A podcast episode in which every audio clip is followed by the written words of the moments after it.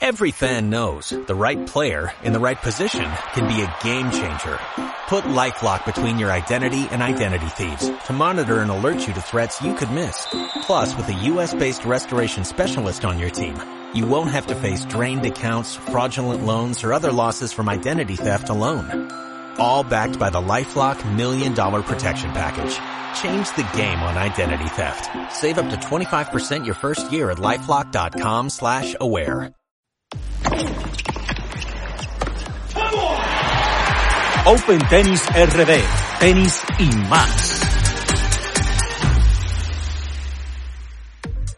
Hola, ¿qué tal amigos? Yo soy Dichen Salcedo y les doy la bienvenida a este episodio 36 de Open Tennis RD, tenis y más. Por acá estamos retornando a la grabación de nuestro podcast en vivo, en estudio, después de más de un año por la pandemia. Aquí estamos retornando con todas las medidas de seguridad para poder llevarles más calidad en la parte sonora. Para el día de hoy tenemos como siempre un contenido muy entretenido, pero queremos recordarles que pueden encontrarnos en casi toda la plataforma de difusión de podcast. Pueden buscarnos en Instagram, pueden también escribir a nuestro correo opentennisrd.gmail.com.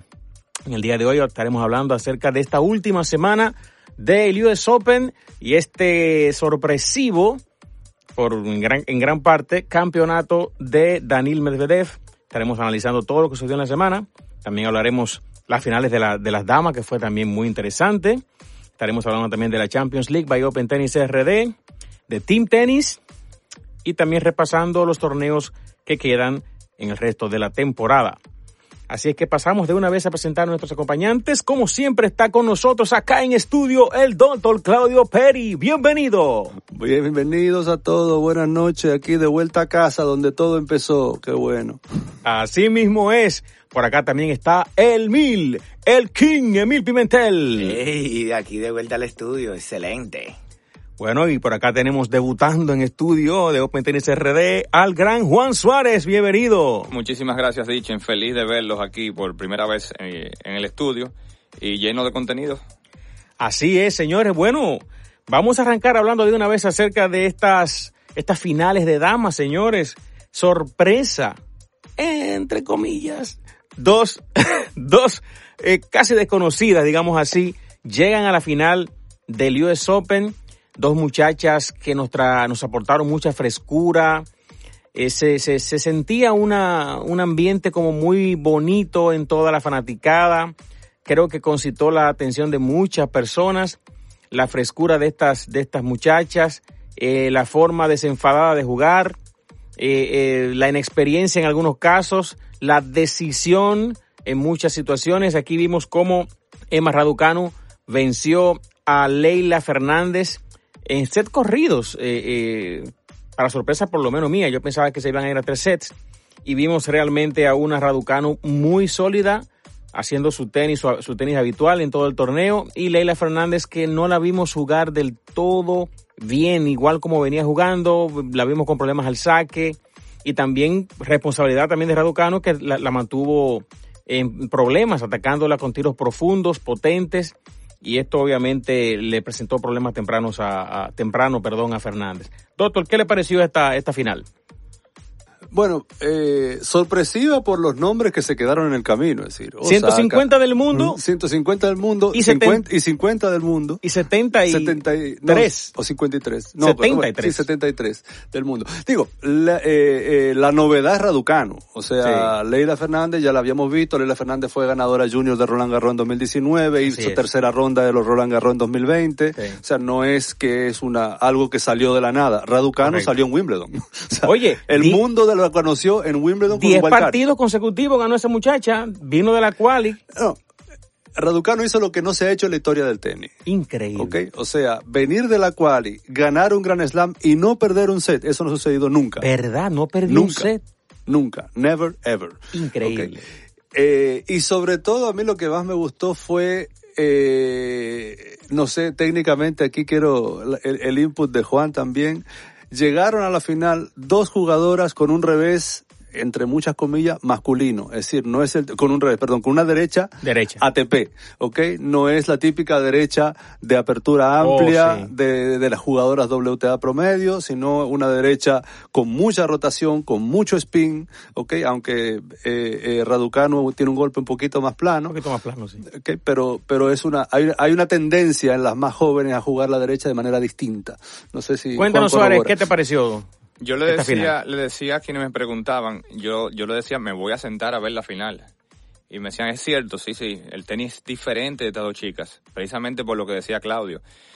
Si dejamos fuera a estas dos chicas y ven todos los partidos del torneo, es muy parecido una jugadora a la otra, sin algunas excepciones, quizás una, dos. Pero son jugadoras, la mayoría, exceptuando estas dos niñas, que le pegan para adelante la pelota, que es una, una competencia de fuerza, eh, hacerte fallar, como que no hay variantes. Y para mí eso es lo lo, con todo el respeto, lo que hacía aburrido el tenis femenino. Y al ver a estas chicas con una derecha diferente, con, con que se le notaba la estrategia después de pasar tres games, uno podía pensar, podría cambiar el tenis femenino. Ojalá aparezcan cinco o seis jugadoras así, porque es entretenido de ver, se ve la estrategia. Voy a jugar corto cruzado, voy a la red cuando lo, cuando la saque de la cancha, tiro otro shot. Una, una muchacha Sí. tirando drop shot no es normal. No es normal si la comparamos con el resto de las jugadoras de la WTA. Pero sumamente entretenido. Lo de Raducano, le decía yo a mi esposa, eh, que es una fan del tenis femenino, no, mis, ni mis nietos van a ver esto. Desde la quali, Uf. sin perder un set, ganar el torneo.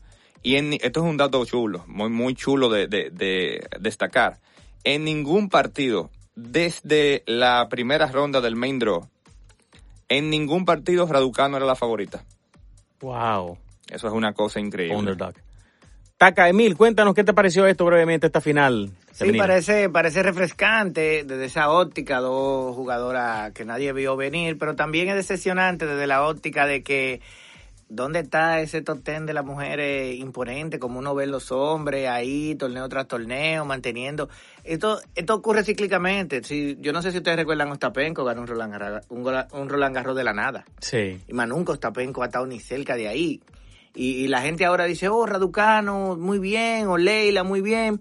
Ahora yo, yo le pregunto a la gente, ¿quién pone su dinero que Raducano va a ser una top ya consagrada? Yo. Nadie, porque no se sabe. Consistente al menos. Exacto, no se sabe. Como viene y te gana ese gran lante, duran dos años que tú no la vuelves a ver en ningún lado y perdiendo en todas las rondas. Ese es el problema de la WTA hoy. Apare- que aparecen gente de la nada, ganan unos torneos importantes como un Grand Slam como ganó esta niña y después tú no apareces. Y también te queda la pregunta de dónde está el top ten establecido de las mujeres Sí. que tiene que también imponer su respeto como pasen los hombres. O sea, espérate, tú eres muy bueno, tú eres este, sorprendiste una ronda, sorprendiste dos, pero no es verdad que tú vas a ganar un torneo de la nada aquí habiendo cinco Sí. top ten en el medio.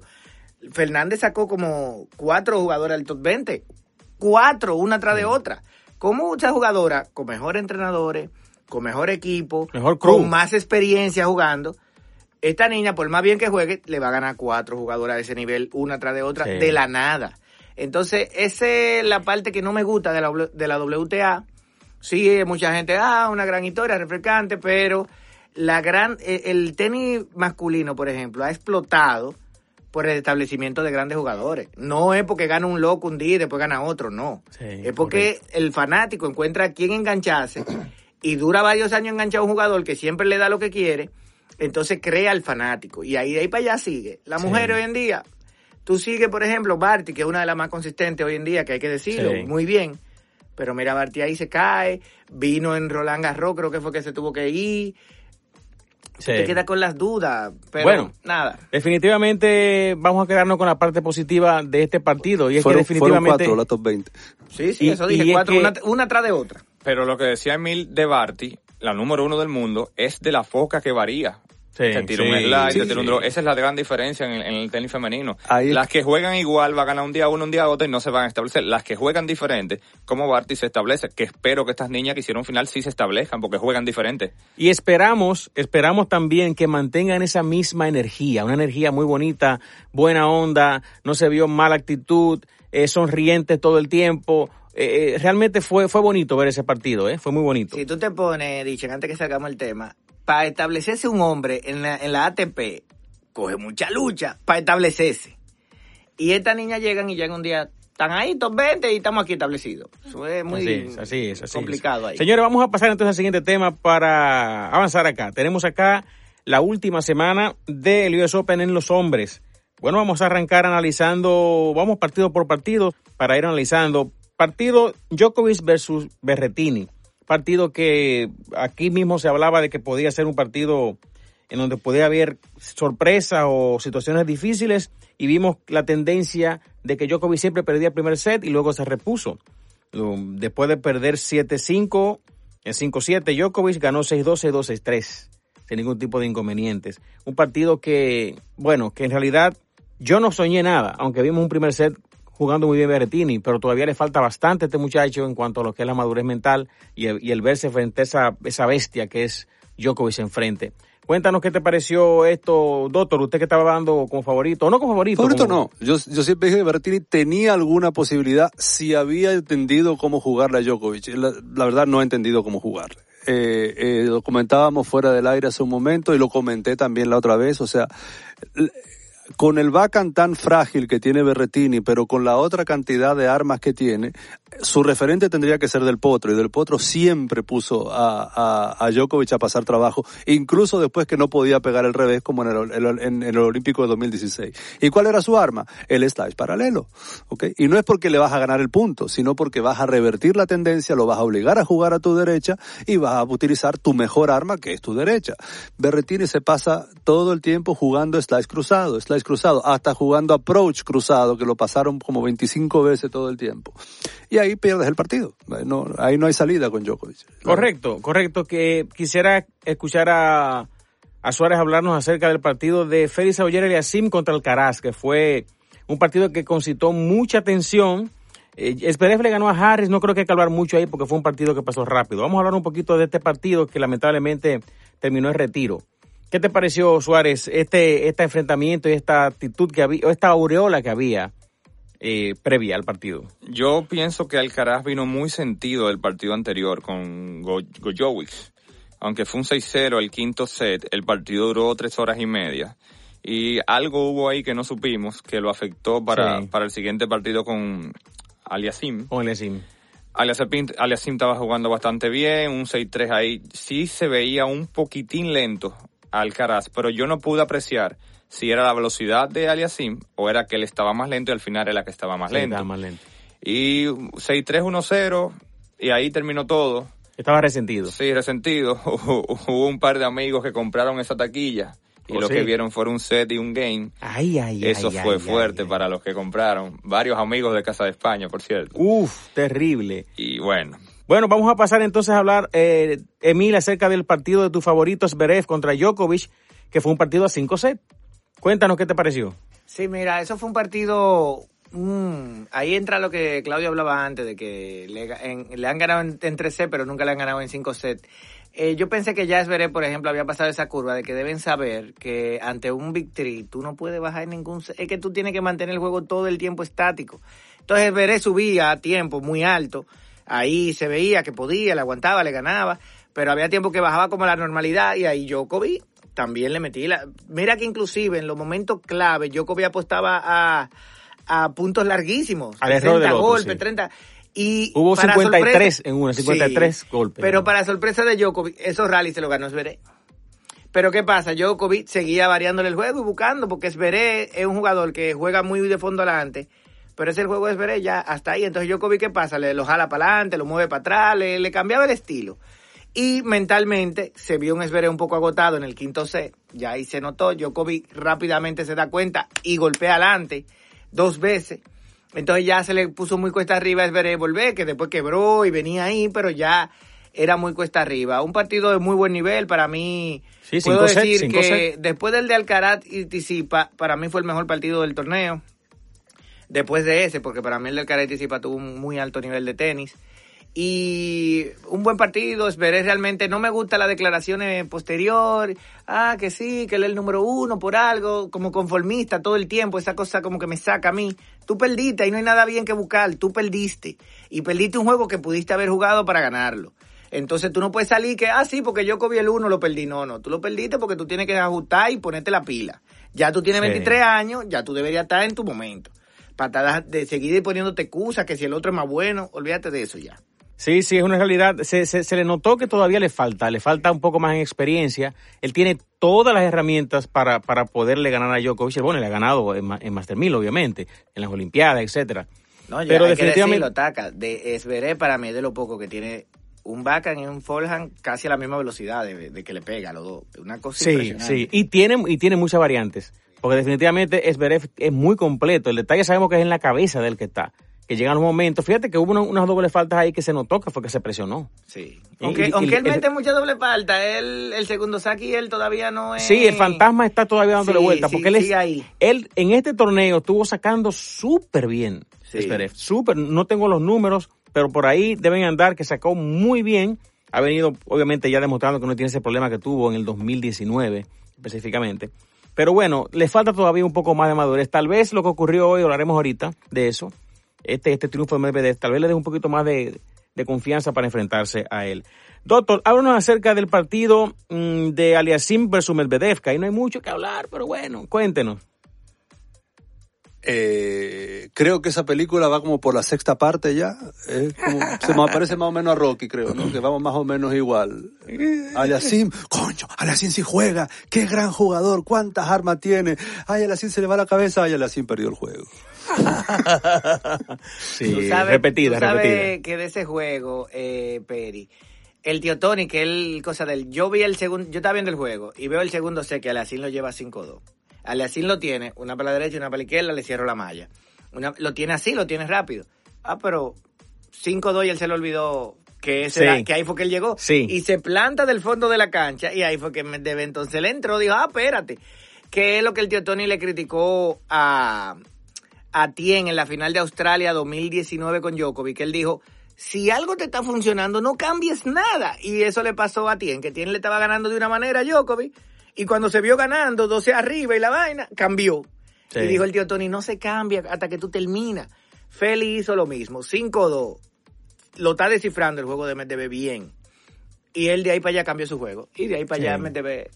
Muy cierto, muy cierto. Señores, pasemos entonces a la final para ya hablar de este partido que para nosotros recién terminó apenas hace una hora. La final esperada, anticipada por muchos, por lo menos por mí, eh, tengo que hacer como hace el doctor. Yo se lo dije, el doctor, yo se lo dije, que era, la final que yo veía era Medvedev contra yo. Déjame a mi bombo, señores, también me toca. Definitivamente yo di como favorito a Medvedev, pero tengo que admitir, admitir que dije, bueno, que el porcentaje estaba, por, estaba inclinado por Djokovic. Un partido que fue sorpresivo porque nadie se imaginaba, absolutamente nadie, que Medvedev le iba a ganar en un partido, en una final de Grand Slam a Djokovic en tres sets consecutivos. Eso era algo impensable. Todavía el partido estaba, estaba en el tercer set y estaba Medvedev 4-0 y yo todavía no celebraba y decía, no, espérate, está Djokovic ahí del otro lado, tenemos que esperar a ver qué va a pasar. Y antes de pasar a Suárez, que me gustaría escucharlo analizando el partido eh, en primer lugar, decir que vi en Medvedev hacerle a Djokovic lo que Djokovic siempre le hace a sus oponentes. Se planta atrás y todo vuelve para atrás, todo vuelve de aquel lado y vuelve con dificultad. Y está forzando a Djokovic a cometer errores y, y, también llevándolo, forzándole a que suba a la red, a tratar de variar el partido y hacer que Medvedev fallara. Y Medvedev no fallaba hasta el final, obviamente, que llegó el momento de la presión al sacar y cerrar no es fácil, y ahí se le vio y el público contribuyó. el público quería ver Matén. El público contribuyó mucho porque le estaba haciendo bulla al momento de servir. Definitivamente. Yo creo, Taca, esta es la primera vez que el público apoya a Primera vez, de hecho. Yo nunca había visto eso. De hecho, ustedes no lo vieron porque venían de camino. En la entrega del trofeo, Djokovic estaba llorando, diciendo que, que, que sintió el apoyo, eso no había pasado nunca. Primera vez que yo nunca que el está con Djokovic. Suárez, ¿qué tú nos cuentas de esta, de esta final que sucedió hace unos momentos? El 1 y el 2 en una final del US Open. Un poquito difícil de analizar lo, por el score. Eh, yo creo que la clave estuvo en que Medvedev se cargó menos de lo que se carga hacia el lado izquierdo respecto a su posición de la cancha. Se fue backhand contra backhand la mayoría de los puntos entonces, cuando Djokovic intentaba la paralela, Medvedev como que estaba atento. Entonces, Djokovic no desestabilizó con el backhand paralelo. De hecho, Medvedev quería que se la tirara. Backhand contra backhand, backhand contra backhand, pero tírame paralelo, ven. Y se la tiraba y entonces ahí hacía daño con el forehand cruzado. Sí. Yo creo que para mí el partido estuvo ahí, para mí. hubo un momento también que estaba buscando esa estadística. Djokovic subió 47 veces a la net. Lo forzó a jugar lo, que él no, hacer lo que no hace. Claro. Entonces, entre eso, para y que no domina. Djokovic. Un datito ahí. En la estadística que tira el inglés este, Craig O'Shaughnessy, dice el que jugar adelante, en promedio en la ATP, se gana el punto el 66% de las veces. El número uno del mundo no gana el 50%. ahí lo dejo. Ahí está, ahí está. También hubo un tema en, cuanto a la estadística, es que Djokovic solamente tuvo una oportunidad de quiebre en el partido completo. El mejor oh, devolvedor del mundo. Y... Que sacó genial Medvedev, Sí, ¿eh? sí, sí. Entonces también un jugador que es más devolvedor que sacador, cuidado si está ya parejo por lo bien que por lo mucho que ha mejorado con el saque, pero de 90 puntos que se jugaron con el saque de, de Medvedev, Djokovic nada más ganó 26. O sea, devolvió y ganó el 29% de los puntos solamente. Chequéate ahí a ver cómo estuvo el porcentaje de, de servicios de, de Djokovic, porque yo lo vi sacando bien, ¿eh? 54% de primeros servicios adentro, de esos, eh, de ese 54% ganó 40 de 50 puntos, bastante bien. El tema estuvo en el segundo saque, que ganó 17 de 42, menos de la mitad de los puntos con segundo saque. Para mí la clave estuvo en el bacán cruzado, que Medvedev no, no se corrió tanto a pegar bacán cruzado como que volvía al centro a esperar el forehand paralelo de Djokovic. Djokovic se lo sacaron de su zona de confort. Djokovic jugaba el backhand paralelo, que es su mejor tiro, el tiro más difícil de, de, meter tantas veces, y veía que no desestabilizaba, o venía mes de vez cruzado, o se empezaba el punto de nuevo. Todo el esfuerzo de Djokovic, cruzado, cruzado, cruzado, la tengo, paralela, y no terminar el punto con eso, creo que sacó un poquito de sus casillas a Djokovic, ahí también vino el tema de la estrelladera de raqueta y demás. Sí, sí, definitivamente Medvedev estaba preparado para eso. A ver, Emil, ¿qué, qué, qué nos cuenta de este partido? Bueno, mira, te puedo decir que del partido, a diferencia de Suárez, yo puedo decir que para mí la clave tuvo en el saque de Medvedev. O sea, Djokovic el que mejor devuelve, como dice Suárez, pero ustedes no sintieron a Djokovic devolviendo hoy. No. lo dejó. Era, entonces, Djokovic, un jugador de ritmo, de mucho ritmo, ve, vamos a peloteo, vamos, vamos a sentir el juego no estaba sintiendo el juego porque era lo que de verán 40-30, de una vez 40-15 y dos planazos y se fue el game. Y entonces en el juego de Djokovic, ahí Medvedev decía, sí, ven, vamos a sentir el juego en tu saque. Y ahí metiendo bola y metiendo bola. Entonces yo pienso que él a Djokovic no lo dejó desarrollar porque Djokovic en la, en la devolución no pudo ser Djokovic hoy. El saque de Medvedev y, y una cosa increíble. O sea, hasta, hasta que sacó para partido, que ahí fue que se le metió los nervios y no volvió a meter un primer saque Medvedev no bajó el saque hasta ese momento. Yo dije, que, ahí, que ahí fue el único, que ahí fue el único break, el único break que hubo. Que yo le decía que si tú te das que el público tuvo mucho que ver. Lo quebró el público. Y tú ves esos dos últimos games de Medvedev, ahí el juego se veía hasta diferente. Porque Djokovic devolvía, se veía, pero antes de eso, él no dejó a Djokovic devolver en nada. Increíble me, me, me, engancho a lo que dice Emil y precisaría un poquito más. El segundo saque de Medvedev. Porque Medvedev no jugó con un porcentaje altísimo de primero. Realmente el partido, estoy viendo la estadística, fue un 58%. Y le estaba metiendo el segundo saque Medvedev. Exacto. en la clave, o sea, Medvedev ganó el 76% de los puntos con el segundo servicio. El promedio ATP es un 54. Uf. y él ganó el 76. No te diste cuenta que parecía Kirio tirando los segundos. Exactamente. Que volvía como si fuera un primero. y decía, oh, allá voy, allá voy, que es una, sabes que yo a, a, Medvedev le digo el Sirikili, el serial killer, ¿no? Que tiene una cara de asesino en serie, de película de, esa, de esas malas. Eh, él hizo un pupurrí táctico de todos los jugadores que lastiman a Djokovic. Él jugó el segundo saque de Kyrgios. Sí. ¿Ok? Y lo comentaba anoche con otro, en otro chat con otros amigos. A mí me recordó mucho a Nikolai Davidenko.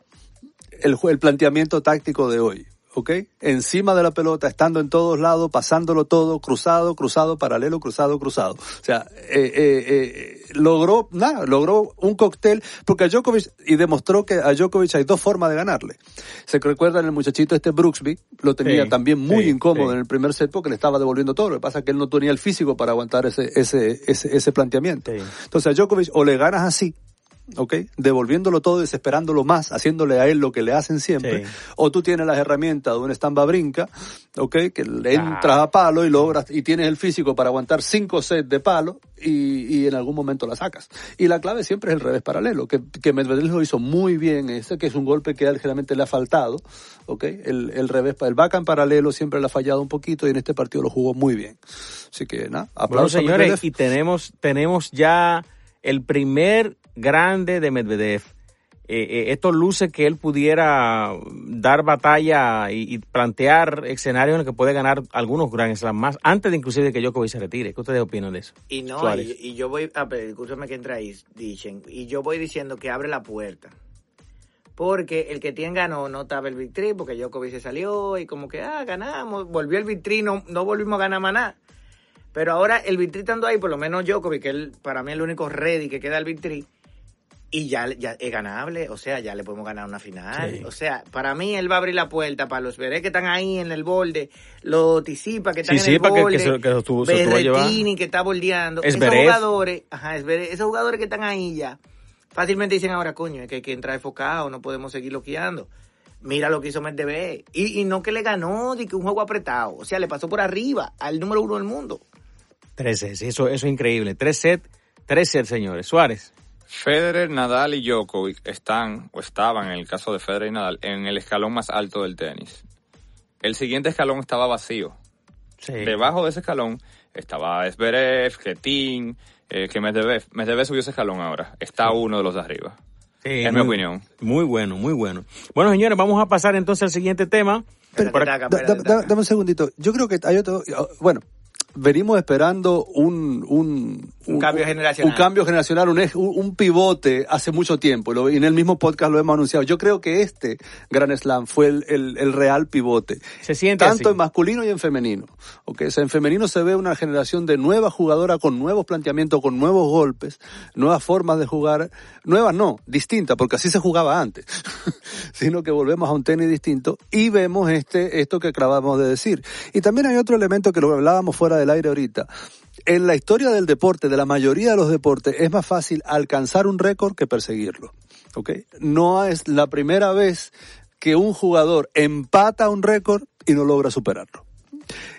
Lo hizo Serena para quedarnos en el tenis, le ha pasado a mucha gente y no dudemos que tal vez algo así le está pasando por la cabeza a Djokovic. Yo vengo diciendo hace meses y me han dicho loco en, otro, en otro escenario, no aquí, pero yo veo al Djokovic mentalmente bastante vulnerable. Se sale mucho de juego, esta tendencia de perder los primeros sets, que o sea, no es la, la fiera imparable de 2011, de 2015, como decía... 16, sí. Eh, 16, como decía Boris Becker, ¿no? Que no le veo el tigre en los ojos. Me parece que hay algo de eso, que hay mucho conflicto interior que él tiene y cuidado, eso le pasa factura para, y también te puedo decir ahí, Claudio, que algo que yo vengo diciéndole desde hace tiempo. Ya cuando el Vitri tiene que ver tres de estos jóvenes uno tras de otro, no es ah, lo mismo ya. Djokovic viene de un juego que tiene que mantener su nivel mental alto con Berretini. Tiene que mantenerlo con Esveré por 5C. Y ahora él sabía que con Medvedev tenía que mantenerlo. Pero entra al juego y entonces Cáspita se encuentra Medvedev hoy en un nivel, o sea, increíble. Entonces Djokovic empieza el juego, comienza a ver un Medvedev jugando muy alto está esperando que en algún momento Mendebe baje, Mendebe no baja, y eso carga a Djokovic, se le nota cuando él comienza como a cargarse, y ahí es que comienza la, bajadera a la malla, el cambio de juego desesperado. Así es. Yo, yo pienso que el, el psicólogo de Djokovic debe tener un problema grandísimo, porque Djokovic, exceptuando con los toilet breaks famosos, eso, que no voy a hablar de eso, cuando Djokovic va perdiendo y, y le están cayendo arriba, que, que, está difícil, que el que está complicado es él, todo va mal. Estrelló raqueta, pelota, eh, recuerden lo del año pasado, que no, hay que entrar en detalle. Este año la raqueta en la final. Si todo, si va perdiendo, todo va mal. Si va ganando, todo está bien, juega con el público. Yo critico mucho eso. Yo, y, yo digo, yo, pero hay gente que te ve, hay niños que te siguen. Tú, tú, eres un ejemplo, hay gente que habla que de que es el mejor de la historia. Eh, no entremos en ese tema tampoco.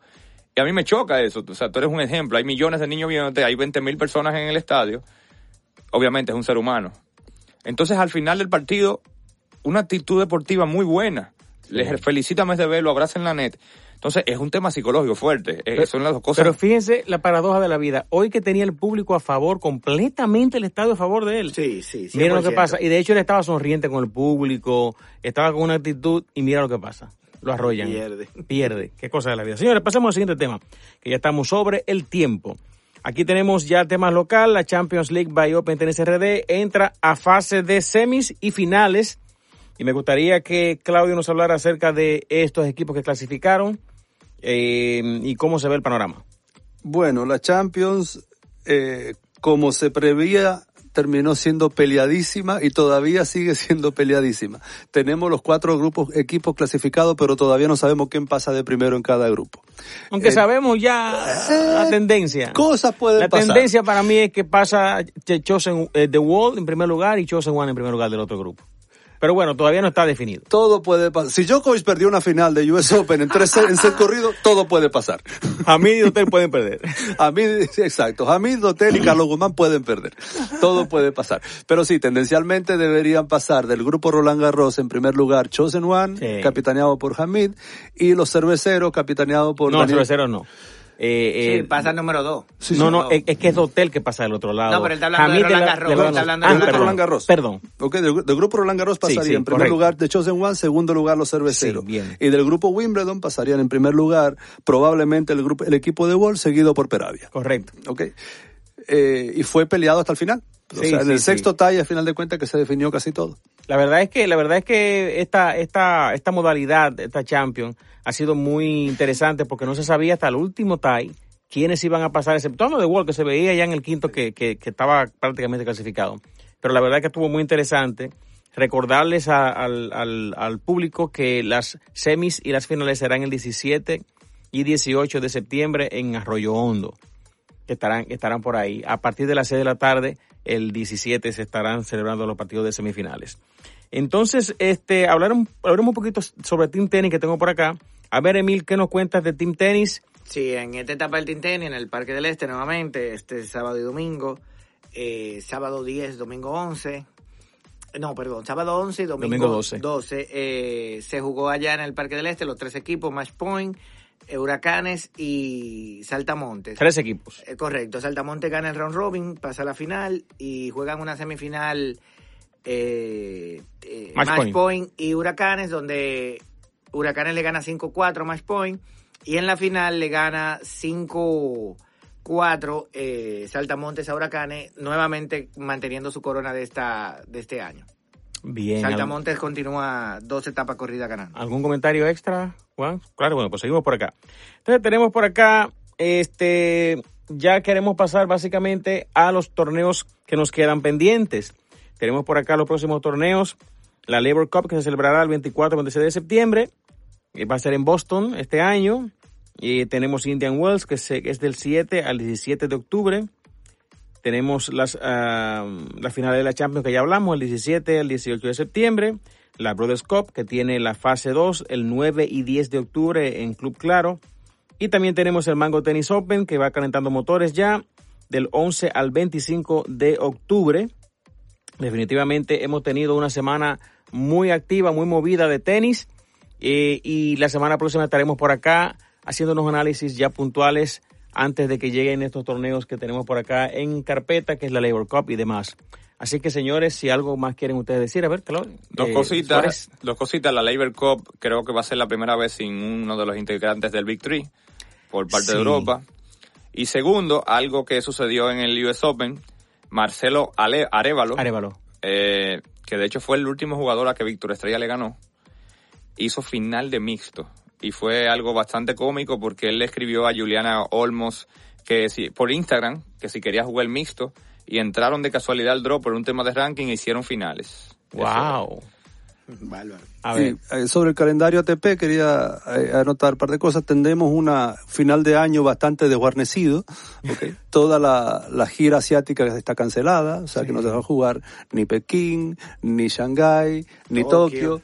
Okay, así que pasaremos directamente de, de a finales de octubre para Indian Wells y digo a principios de octubre Indian Wells y de ahí viene Basilea.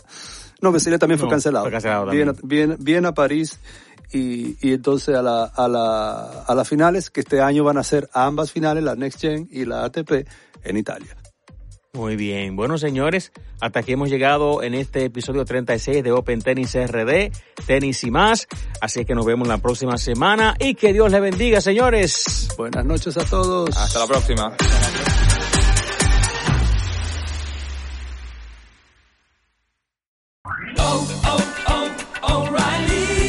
¿Necesitas ayuda? En O'Reilly Auto Parts te ayudamos. ¿Necesitas algún consejo? Te aconsejamos. Nuestros profesionales en autopartes están siempre disponibles para ayudarte a encontrar lo que necesites. Excelente servicio al cliente es solo una de las ventajas que ofrece O'Reilly Auto Parts. Los profesionales en autopartes. oh, oh, O'Reilly